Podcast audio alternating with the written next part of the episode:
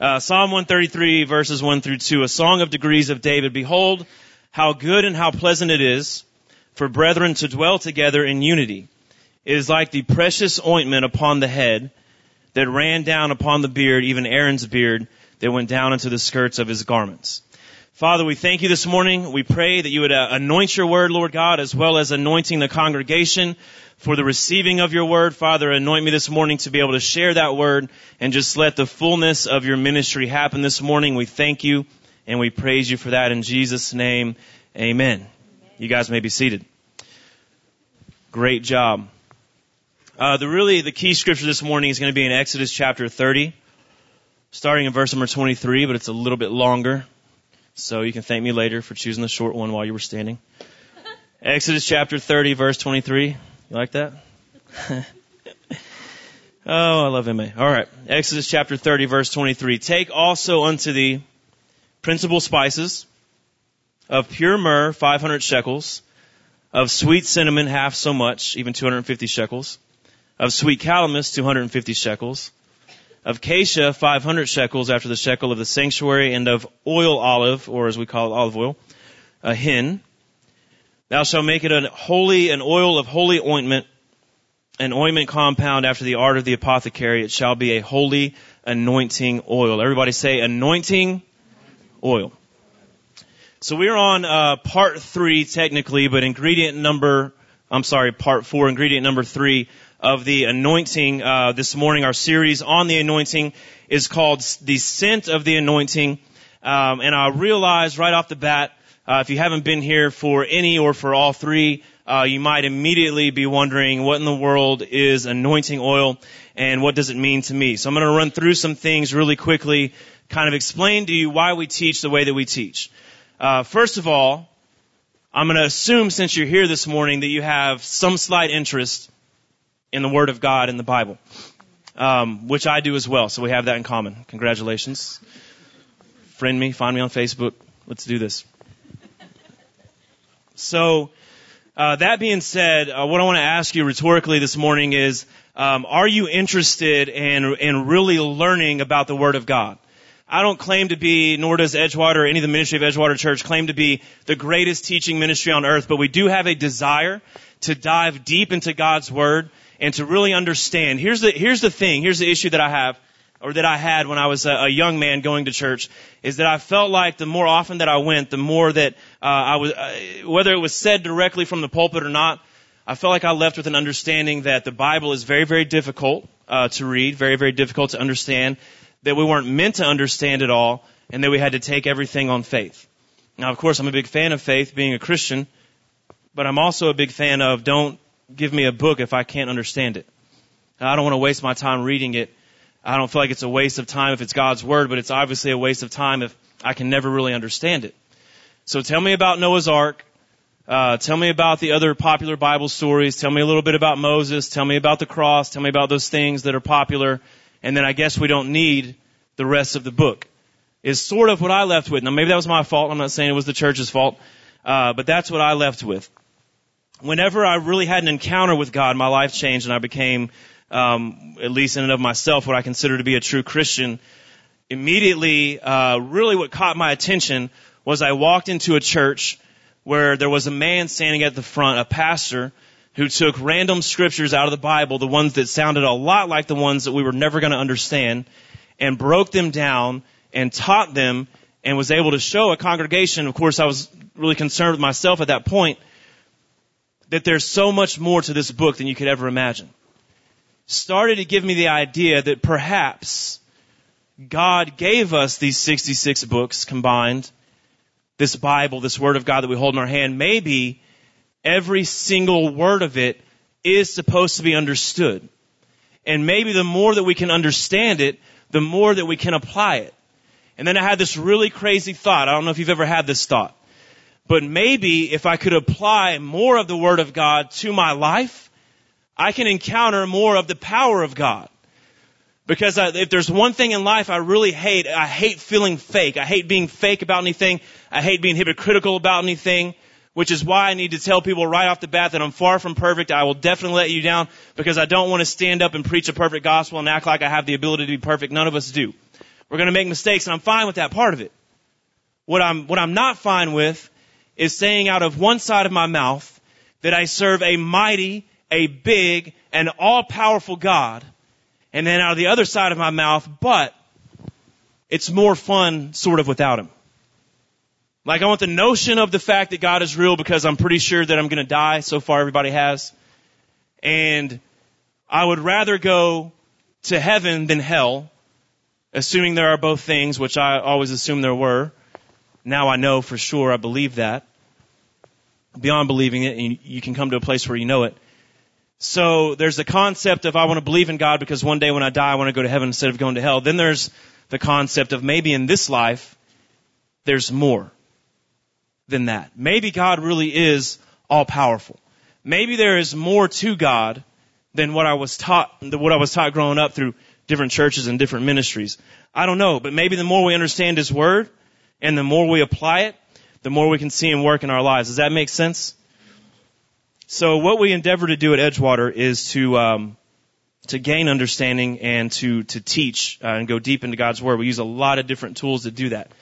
This morning, what we're doing is, I guess, what you would label theologically as hermeneutics, and I'll explain to you where we get that notion real quickly. 1 Corinthians chapter 15, starting around verse 45 through the end of the chapter. I don't have it written down, and it might be on the screen behind me. The important part is just listen to the mentality, the way that we approach it.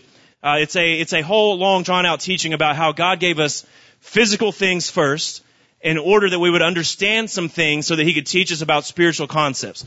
Jesus Christ himself in John chapter 3 came up to a man named Nicodemus. Nicodemus was a leader of the Jewish people at that time. And Nicodemus was one who believed in Christ but didn't understand all the concepts of Christ. The one thing that Jesus was trying to teach him was about how to be born again.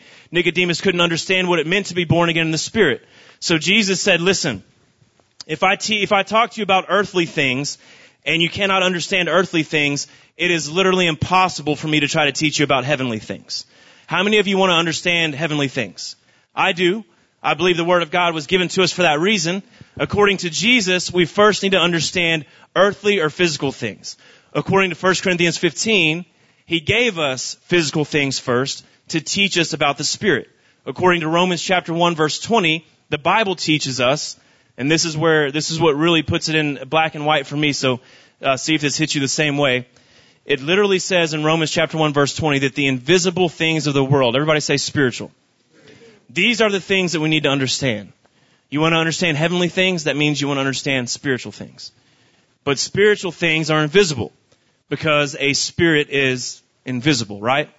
The Bible says no man at any time has seen God. That's because God is a spirit. And spirits are invisible.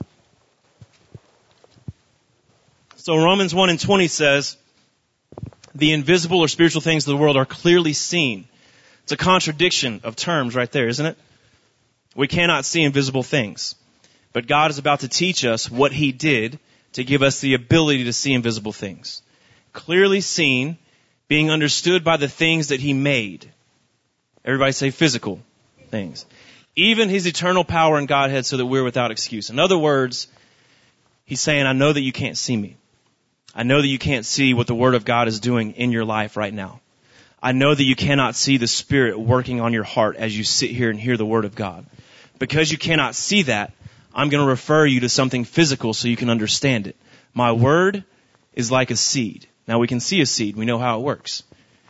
I physically made you out of the dirt, out of the dust of the earth.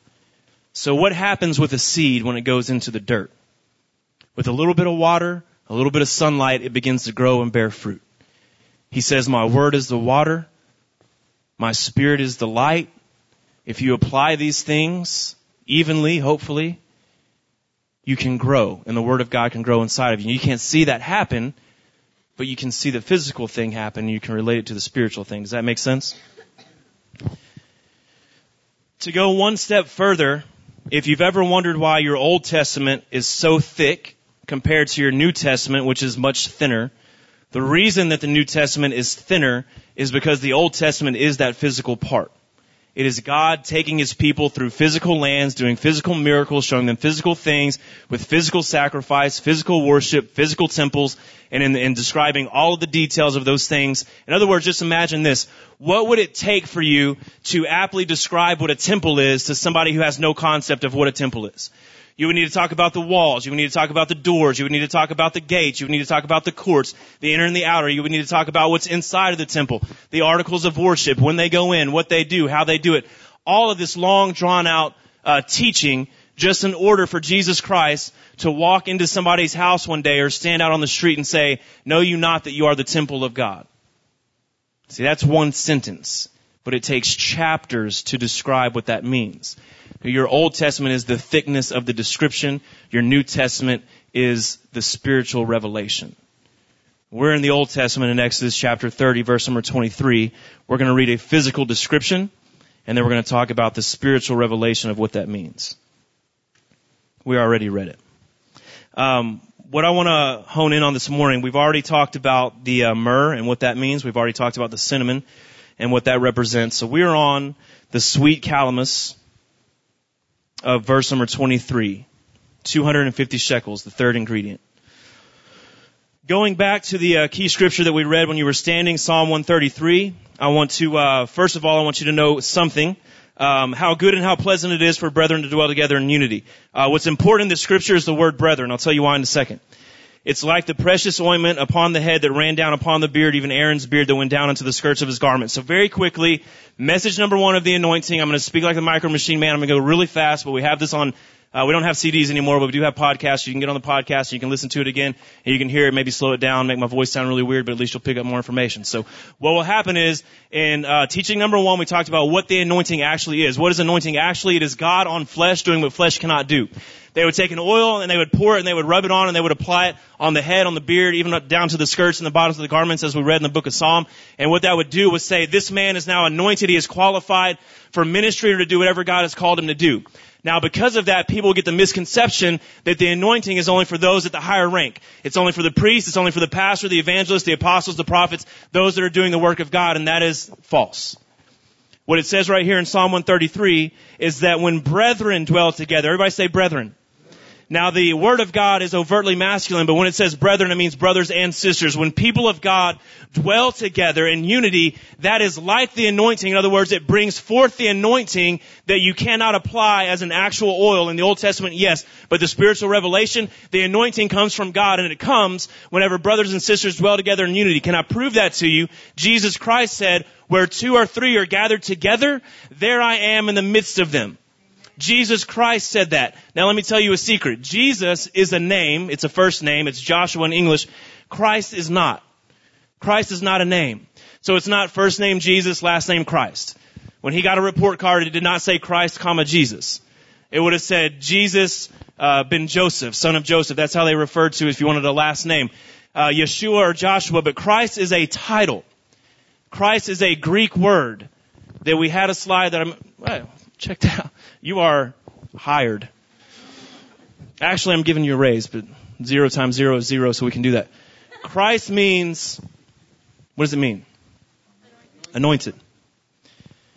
So literally, his namesake, if you will, means Jesus, the anointing. So the anointing, or the anointed one, Jesus Christ, Jesus, the anointed one, said, if you want the anointed one to show up, that happens when two or three are gathered together. Does that make sense? So that's how we access the anointing. Who is it for? Is it just for pastors, just for preachers, just for teachers, evangelists, prophets, and apostles? No. It's for all the brethren that dwell together in unity. Everybody say, that's me. So one thing that I want you to understand right off the bat is that if you are a Christian, what does that mean all of a sudden? I just thought that meant I was a follower of Jesus Christ. First name Jesus, last name Christ. Well, you just learned something different. If you call yourself a Christian, you have said out loud, I am anointed. And I applaud you for that because you are. But maybe you were never told that. And furthermore, you were never taught what that means. So maybe you don't act like it. Maybe you haven't accessed it. What is the anointing going to do for me, Pastor? It's going to give you accountability with God. It's going to give you access to the power of God. I mean, it'd be one thing for a church to open its doors, to sing, put some lyrics on the board, sing a little Amazing Grace, have a little music, and teach a little lesson, and go to Golden Corral. That'd be one thing, and that'd be kind of fun. It's another thing for a church to open its doors, put some lyrics on the board, and let the Spirit of God move through the worship team to where the song and the same lyrics and the same melody and the same instruments that everybody else uses all of a sudden causes you to your heart to race, tears to well up in your eyes, a feeling that you don't understand. I'm not at a theme park. I'm not on a roller coaster. Why am I feeling this way? Causes your heart to beat a little bit faster. The reason for all of that is because the presence of God is foreign to your flesh, but it is also something that your flesh greatly desires, and it is exciting, and it is available, and it is powerful. So it's another thing to read the Word of God or for somebody to teach a lesson versus hopefully the Spirit of God working through a person where you don't just gain a Bible story but a revelation. Because revelation can change your life. There's two things I can do for you concerning God as your pastor. I can give you an explanation of everything that God does and who He is. And unfortunately, if I do that, it's going to be based a lot upon my opinion. God is not into explanation.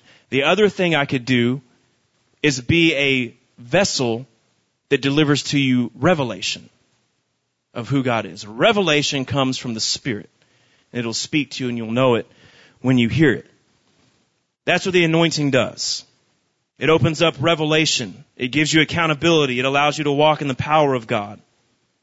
It gives you direction. It is the Spirit on the flesh doing things that flesh cannot do. Let's go to Philippians chapter 4, verse 13. It says, I can do all things through Christ which strengthens me. I'm going to share this every single one of these sermons. So some of you have heard it 3 times already. If you haven't, I want to point out something to you that maybe hasn't been pointed out to you before. It's a very popular scripture. It's a very encouraging scripture. And anytime you run into an issue, you run into a problem as a Christian, whether it's at work, whether it's with family, whatever it may be, it's a very popular thing to do to recite this scripture. I can do all things through Christ, which strengthens me. However, if you've ever heard anybody quote that in the middle of a situation, you've probably heard them say, I can do all things through Christ who strengthens me. And that's not what the scripture says, and it's important to understand the difference. I can do all things through Christ which strengthens me. What's the difference? Which is not talking about a person. It's talking about a thing. I can do all things through, what did we learn that Christ means? The anointing. Which strengthens me. So as a Christian, how many of you believe God is all powerful? How many of you that believe that means you should be able to do all things? Do you understand that you don't just do all things because Christ existed? I can do all things through Jesus who strengthens me. In other words, it's all based on the fact that He existed, that He died, that He was resurrected. That is a huge portion of it, but that is not it. It's the anointing. I can do all things through the anointing which strengthens me. So whether you know it or not, as a Christian, you have sold yourself short if you have not accessed the anointing of God. Maybe you've accepted Him, and you're saved and you're going to heaven, and I can't wait to see you there. But I'm not willing on this side of heaven to have a boring life, a powerless life, a questionable life, because that's not the nature of the God that I serve. Amen? Ingredient number 1, to run through it very quickly, was the myrrh. What we found out when we studied the myrrh is the way that they cultivate the myrrh and the cultivation of the ingredient is really going to give you the revelation of why God chose the ingredients that He chose. First, before we do that, let me give you a quick rundown of why maybe perhaps He chose 5 ingredients instead of 4, 3, 2, 1, or 7 or some other number. 5 is a number that means something specifically to God. It is a number of spiritual unity. Whenever God wrote the Word of God, He told Moses to begin to write it. He wrote Genesis, Exodus, Leviticus, Numbers, and Deuteronomy. It was always 5 books, called the Torah or the Pentateuch. And that's because of the 5. So the Word of God for thousands of years was only 5 books long. God figured 5 books of unity were enough to get His message across so that people could understand Him and be saved. A few books later, We have Malachi, then we have 400 years of silence, and we begin the New Testament. Whenever Jesus Christ was born, he delivered to us gospels through four separate people, and then a book called the Book of Acts, which is a unique book. Every book after the Book of Acts is an epistle or a letter written back to a person or a church or a place. So whenever he started out with five unique books, four gospels in the Book of Acts that teach you about the church, the power of the church, who God is, the birth of the church, the power of God, all of those things. So Old Testament 5, New Testament 5.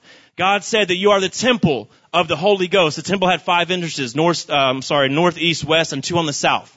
Your body, the temple of the Holy Spirit, has five senses through which things are able to enter into your body. That's no coincidence, because five is the number of spiritual unity. In the Old Testament, there were five bars that held the tabernacle together. In the New Testament, there's a five-fold ministry. Preachers, teachers, prophets, apostles, and evangelists that hold the church together, if you will. So number five is a very important number to God. When there were 10 virgins, five of them were wise and five were unwise. Five is a number of anointing. It's a number of unity. There's a reason why he chose five ingredients. So each ingredient is going to have a meaning, is going to have a necessary appointment inside of the anointing oil, if you will. Remember, what we're trying to figure out today, did I tell you that we were going to learn something? Because we're trying really hard to learn something. What I want to figure out today is, how do we access that anointing? And the first thing I want to tell you is it takes all five ingredients. Ingredient number one, the myrrh. The way they cultivate the myrrh was a certain gum tree in Arabia, and it's like a tree where it just naturally gives out the sap, like a maple tree almost, the way that they would cultivate syrup. But they needed the myrrh for commercial use, so they didn't just put a spile in the tree and wait for it to pour out a little bit at a time, dripping that sap or that sweet myrrh, that syrupy ingredient. What they did was they took a tool that looked like a whip or a cat of nine tails, and they literally beat the tree and scarred it so they could get deep into the bark of it and extract the myrrh at a more accelerated rate. Understanding that, we understand that the myrrh represents the blood of Jesus Christ, because that's exactly what happened to him. He was down on his knees in the Garden of Gethsemane. He was praying so hard that his sweat turned into drops of blood, and he naturally gave but just a little bit, and it wasn't enough. So they took him to the courtyard. They flogged him. They took whips. They took tools. They beat him and bled him, and only got from him what he was willing to give anyway. That is the nature of the myrrh, the sweet spice number one in the anointing oil. The second one was the cinnamon. When we looked at how they cultivated the cinnamon, we saw that what they did there was a certain procedure they do with trees. I can't remember, the coppicing, I think is what they call it, where they would cut the tree at a certain point so that they could use it, but they wouldn't actually kill it. And eventually, after a number of years, it would begin to sprout new life, and it would grow back up, and they would do entire woodlands or forests this way, so that at 50 years or so, they could go back and cut the same trees, use them again and again and again. And the trees cannot age and cannot die because of the way that they cultivate the cinnamon. They basically last forever. And the nature of the root that would grow from the stump is it's different than the original tree that would grow. It's shaped different, it looks different, so that you can tell that this tree has been coppiced. It is not a tree that's growing naturally. So when we looked at that, we looked at the cross of Jesus Christ, because the cinnamon is called the sweet bark. And when we approach the cross, Jesus said, "Take up your cross daily and follow after me." If we do that, then we will physically die, but Jesus said you will never actually die. Right? What's his favorite scripture? John 3:16? Is that it? Or every evangelist's favorite scripture? That God gave his only begotten Son, that whosoever should believe in him should not die but have everlasting life. That's due to the cross. Amen? So we saw the cross in the cinnamon. Good catch. And ingredient number three, we're looking at the calamus. So let me tell you a little bit about calamus and how they cultivate it. And I'm going to slow down right here. Calamus is called by name sweet flag. The reason it's called that is because of how it looks and how it smells. It's a very popular plant in other parts of the world. It has an amazing medicinal value, which is perhaps why they outlawed it in the United States a long time ago. Don't connect anything weird there. What they did was, this calamus could be used for so many different things. They literally took it into a laboratory and they fed it to rats in their diet to see if there would be any unnatural side effects. There weren't, so they increased the dosage and increased it until they gave them so much that it was ridiculous and just waited for something bad to happen, which it did. You could do that with water if you wanted to. And then they decided it was carcinogenic and outlawed it, not altogether, but almost altogether. So you don't hear a lot about it in America, but you do hear a lot about it in other places of the world. Sweet flag, it's also called the pupil by a different language. The reason is because one of the greatest medicinal values is to use it as an eye medication. It can help you regain or increase your sight. It's an amazing little plant. Calamus has also been long been a symbol of love. The plant was a favorite of Henry David Thoreau, who called it Sweet Flag, and also of Walt Whitman, who added a section called the Calamus Poems to the third edition of the Leaves of Grass. In the poems, the calamus is used as a symbol of love and a symbol of affection. I'll read to you a story about how calamus works. K.P. Colossa, I have no idea who that is, but he tells a very moving story in a presentation you can access online. He offered this lecture on herbal remedies for autism. It illustrates the immense potential of vodka, which is another name for calamus. He said, "I was talking to someone the other day whose child is 16 years old. He's been essentially nonverbal his entire life. He said a couple of things here and there, but really he does not communicate verbally. She was telling me that recently they were sitting in their living room watching TV, and mom and dad were sitting on the sofa behind the child. He was sitting a few feet from the TV on the floor watching his favorite television show. He had never said a word to them in their entire life. In other words, they'd heard him say a word here or there, but he had never spoken directly to them because of his autism, wasn't able to communicate. He had started taking calamus, recommended by the therapist, for about 2 weeks previous to this night. And in the middle of his favorite television show, he turned around, looked at both of them on the couch, and said, 'Mom and Dad, I love you.' First thing he'd ever spoken to them in 16 years. It's another example of why the calamus is represented by love. There are dramatic stories all over the web about calamus. One comes from Bridget Mars, who told a friend whose boyfriend was in a coma after a motorcycle accident. Her friend applied a small amount of calamus essential oil on his mustache, and he came out of the coma that day. There's also evidence suggesting that calamus can hasten recovery after a stroke. Such restorative actions and neurological function correlate with the Ayurvedic understanding of the plant. Frawley and Ladrite, it is a rejuvenative to the brain and nervous system, which it purifies and revitalizes. It promotes cerebral circulation, increases sensitivity, sharpens memory, and enhances awareness. The reason that I wanted to read all of that to you is when God chooses ingredients for his anointing oil, he doesn't do it arbitrarily. There's a purpose to it. By the time we get through all 5 ingredients, you're going to see that this little oil has some amazing value. Not only did God say, take a certain amount of all of these ingredients and put them together just to anoint Aaron and to anoint the priest and to show everybody that they're anointed and ready for service. The anointing of God, let me just say it like this. In the presence of Jesus Christ, there is healing. We should understand that. There is healing. So I'm going to say something that might offend some people, especially people that listen to podcasts, if they're parts of other churches. It might even offend you if you've had certain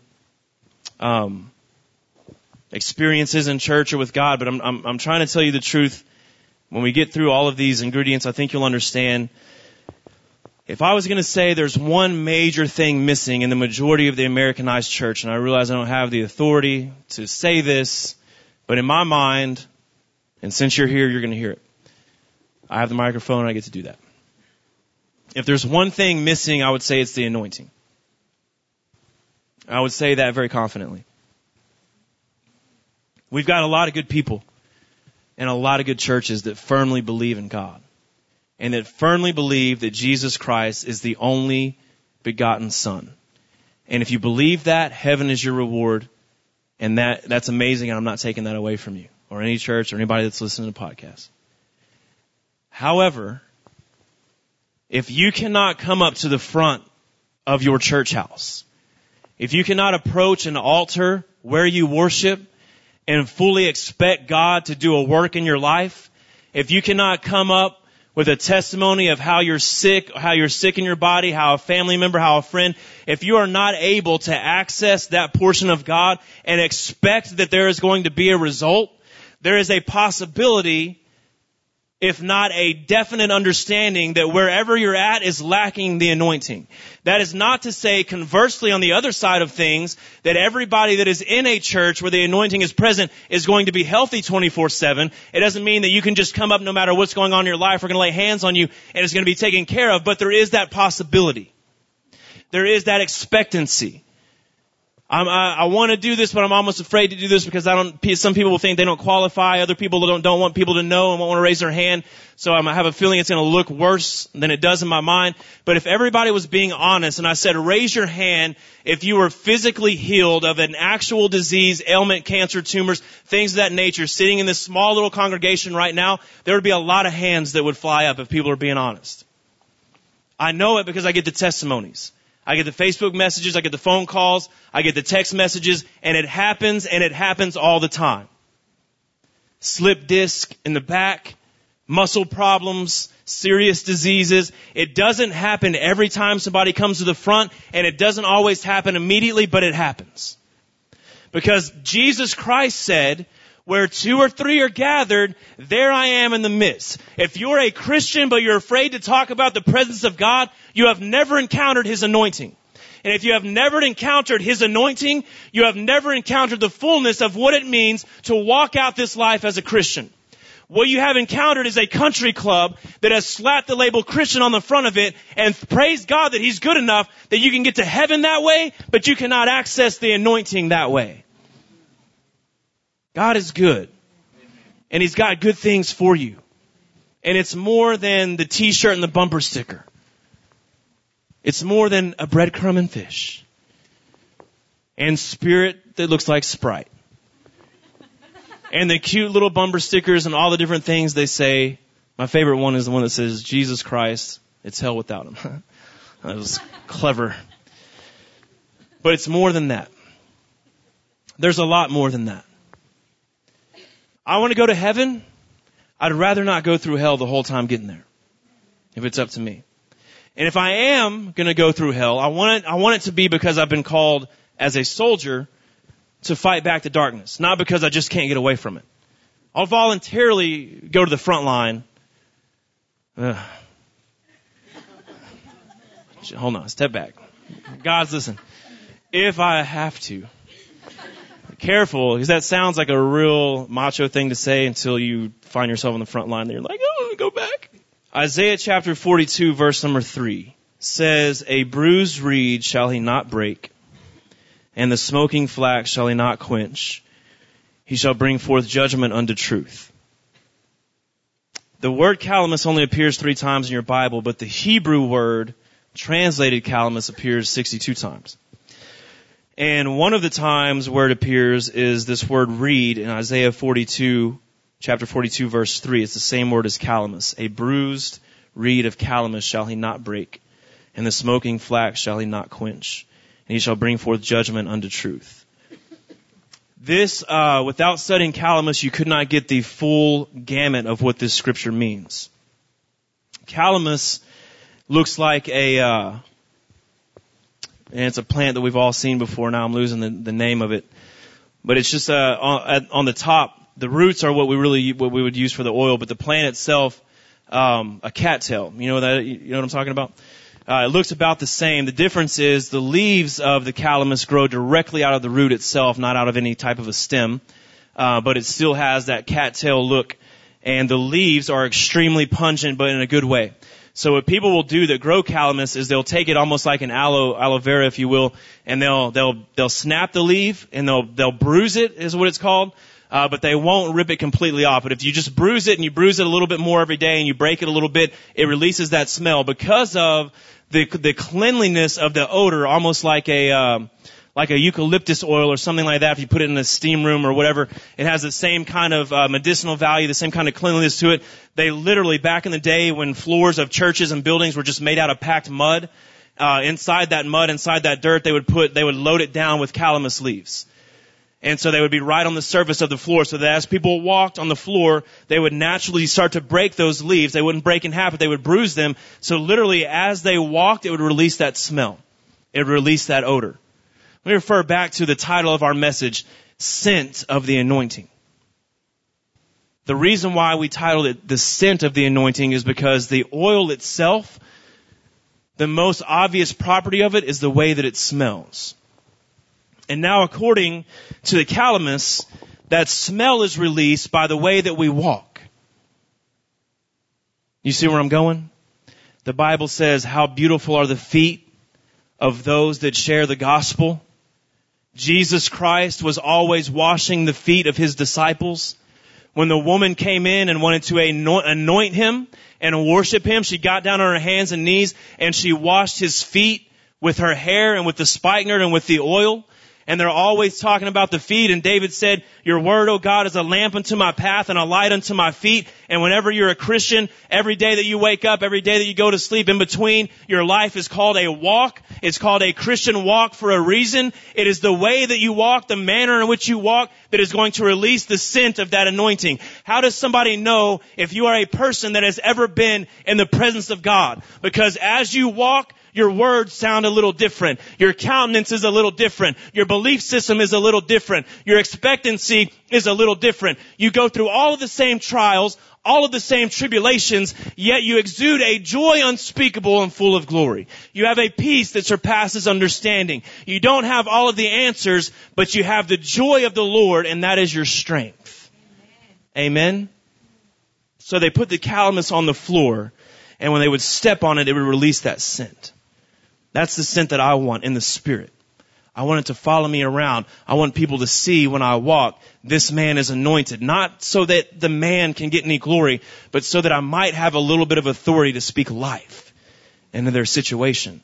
And then when I lay hands and when I speak, there can be results. And I want the same thing for you. I want the same thing for our church. When we go to Africa, to Cindy's Hope, I don't want to just be another church that showed up to Africa, to Cindy's Hope. I want the way that we walk and the things that we say. And when we lay hands, I want things to happen. I want there to be testimonies, because without it, it's a waste of time. Almost. Those kids just need people. I'm not trying to say that it's literally a waste of time, but you understand what I'm saying. Whenever we have Church Under the Bridge, how many of you have been there for the homeless ministry, Church Under the Bridge? How many of you have heard personally the testimony of the Thousand Hills Ministry, Edgewater Church? Whenever you come, it's different. Have we not heard that every time? The reason for that isn't because of how we dress or the numbers that we bring. We're not very big. It's the food. No. The reason, and they don't know it, but we throw first-timers up there in their pulpits. They have no idea. The last time Don preached, I think it was the first time he'd ever preached. They thought it was the 1,000th time he'd ever preached. Because the anointing, whether it's me in the pulpit or somebody else, hopefully it's the same. The anointing that our worship band sits under is the same. It's not just the preaching. They were blown away that John showed up with Chewy, with Eli, with whoever, I can't remember everybody that was out there. It wasn't the most special thing that John's ever done. But to them it was. There was something different. The service was different. Homeless people gave offerings. That's crazy. That's reversed. That's because they were impressed with the Spirit. And that's all they could think to do. A bruised reed refers to walking on calamus, shall he not break? And the smoking flax shall he not quench? He shall bring forth judgment unto truth. What does the calamus actually represent? On the graphic right here, this is literally what the root looks like. Here's the unique thing about calamus. When it lays in the ground, it literally lays like that, horizontal instead of vertical. And it always grows somewhere along the edge of water. Whether it's a pond or a creek or a riverbed, it grows right on the edge. The root is always submerged, and it's always laying horizontal instead of vertical. In fact, botanists refer to this as the stem, since there's not an actual stem, and the rootlets, which they would normally say are the actual roots. So what we're looking at is the stem of the calamus and the way that it lays and where it lays. which I don't think is any coincidence. See, there's a teaching in the Word of God. There's a certain thing that we're supposed to do and understand, which is called mikvah. Probably a lot of us haven't heard the word mikvah because there's a New Testament word for it that's very different, and I'll tell you what it is in a second. But back in the day, you could not approach God, and we're going to end on this concept, so if you're looking at your watch, you can stop. Remember Lot's wife.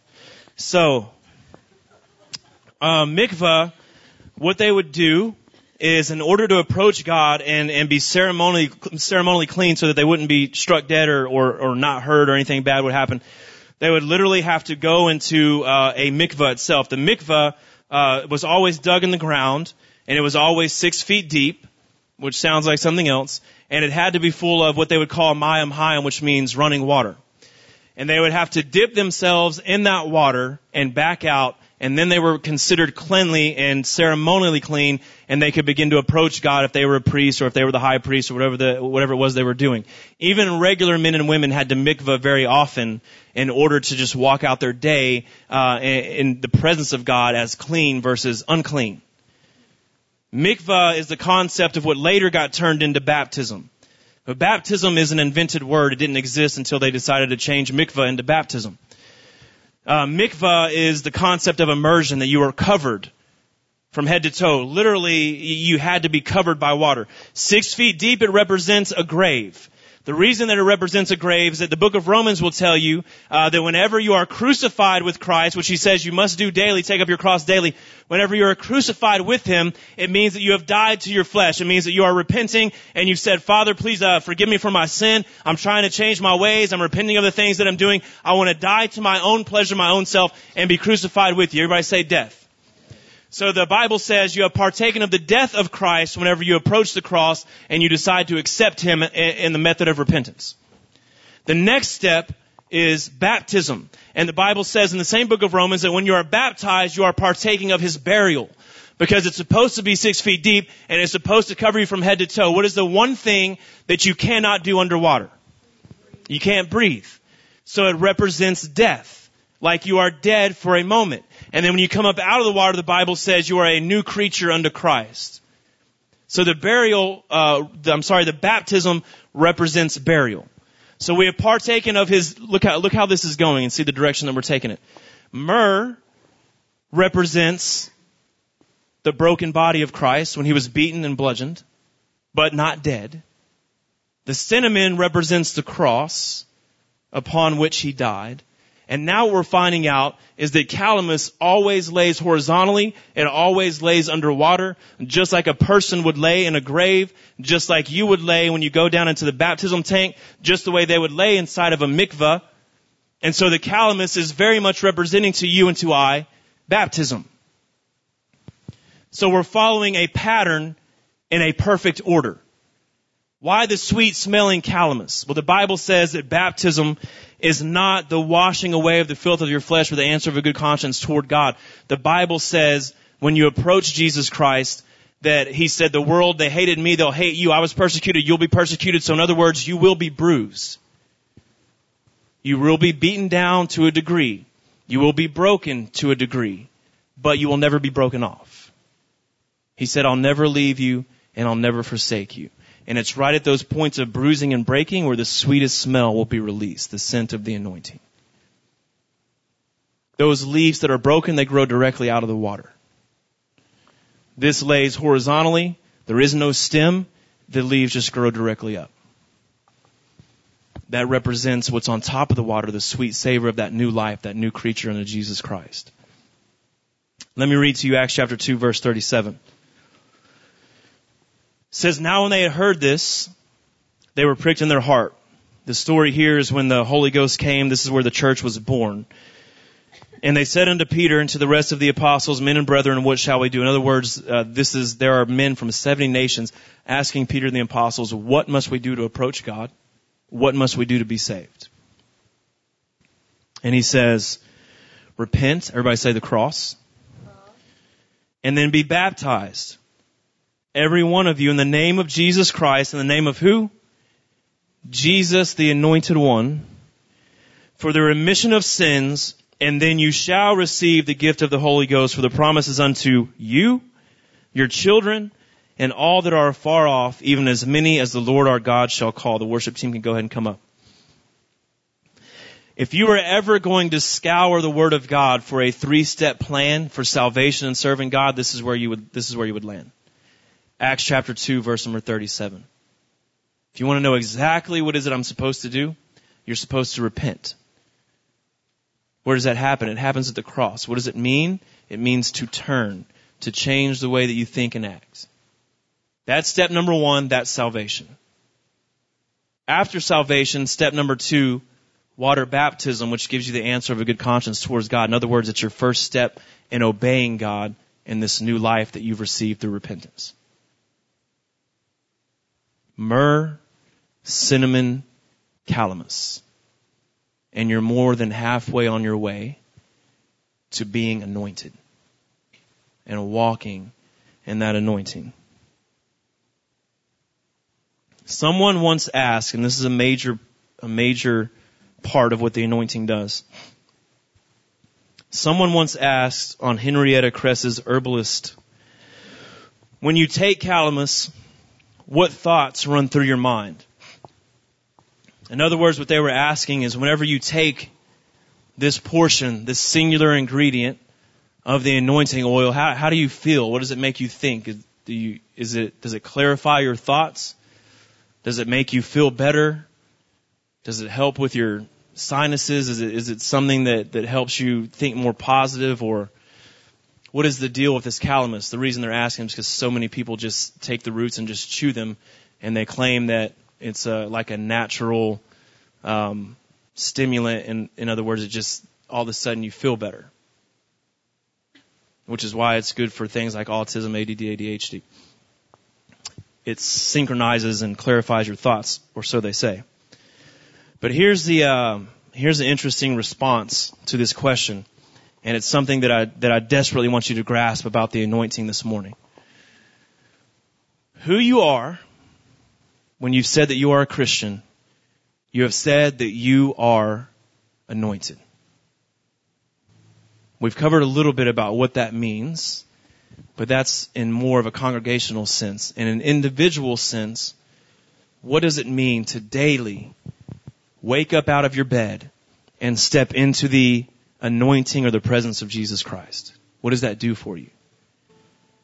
And if you're honest, I think you're going to like this answer. They said, so what thoughts run through your mind? The reply was, personally, what I find remarkable are the thoughts that don't run through my mind.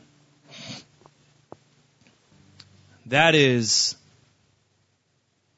point blank a litmus test for walking or understanding whether or not you're walking in the anointing of God. I think if we're all being honest and we were given a choice,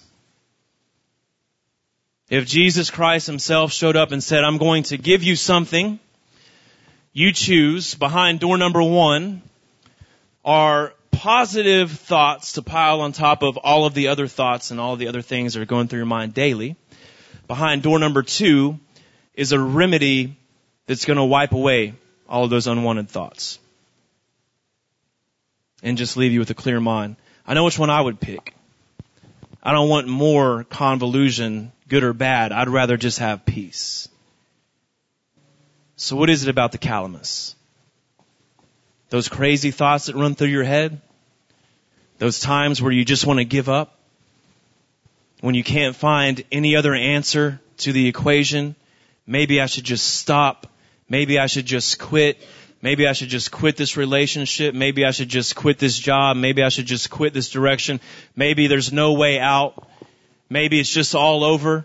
And I don't want to be morbid, but people deal with it every day. Maybe I should just quit life. Those thoughts at the end, the Bible says they're fiery darts the enemy throws at you every single day, every single moment. He just wants you depressed. He wants you down. He wants you confused. He wants as many thoughts in your brain as possible so you can't decide whether to go left, right. You don't know what's up. You don't know what's down. You don't know what's right and what's wrong. Jesus Christ says, I want to anoint you. I don't just want to anoint you so you can stand up in front of a group of people and deliver a powerful message or a powerful song.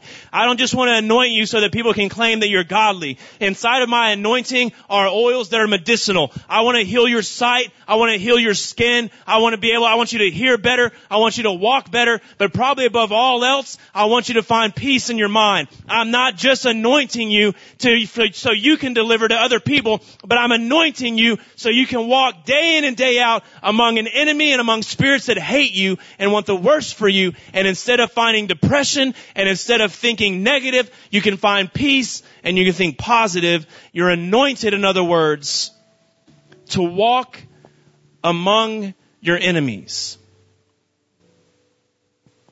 I believe it was Jesus Christ that told us to love our enemies and pray for those that despitefully use us. That is unnatural.